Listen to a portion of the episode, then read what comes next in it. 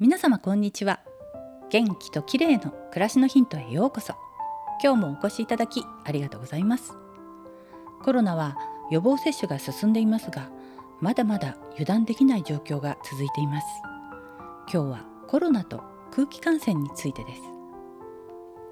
最近コロナは空気感染が主な感染経路だという報道が出ていますよね。感染症の専門家や研究者らが政府にさらなる対策を求めて声明を出したようです。空気感染とは空気中に漂うウイルスを含む微細な粒子エアロゾルを吸い込むことで感染することを言うのだそうです。エアロゾルは飛沫から水分が蒸発した状態で飛沫より軽いので空気中を長時間漂っています。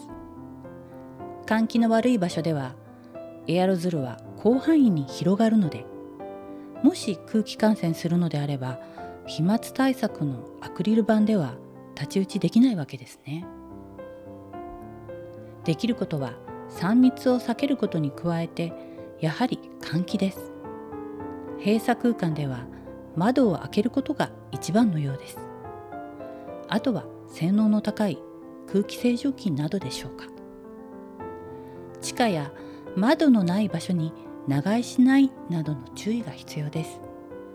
同じ場所に長居する場合には空気が入れ替わる場所かどうか窓が開いているかどうかなどを確認すると良いかもしれません。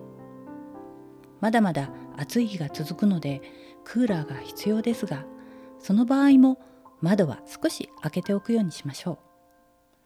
不織布のマスク手洗いなどの感染対策に加えて換気対策にも十分に気を配りたいですね。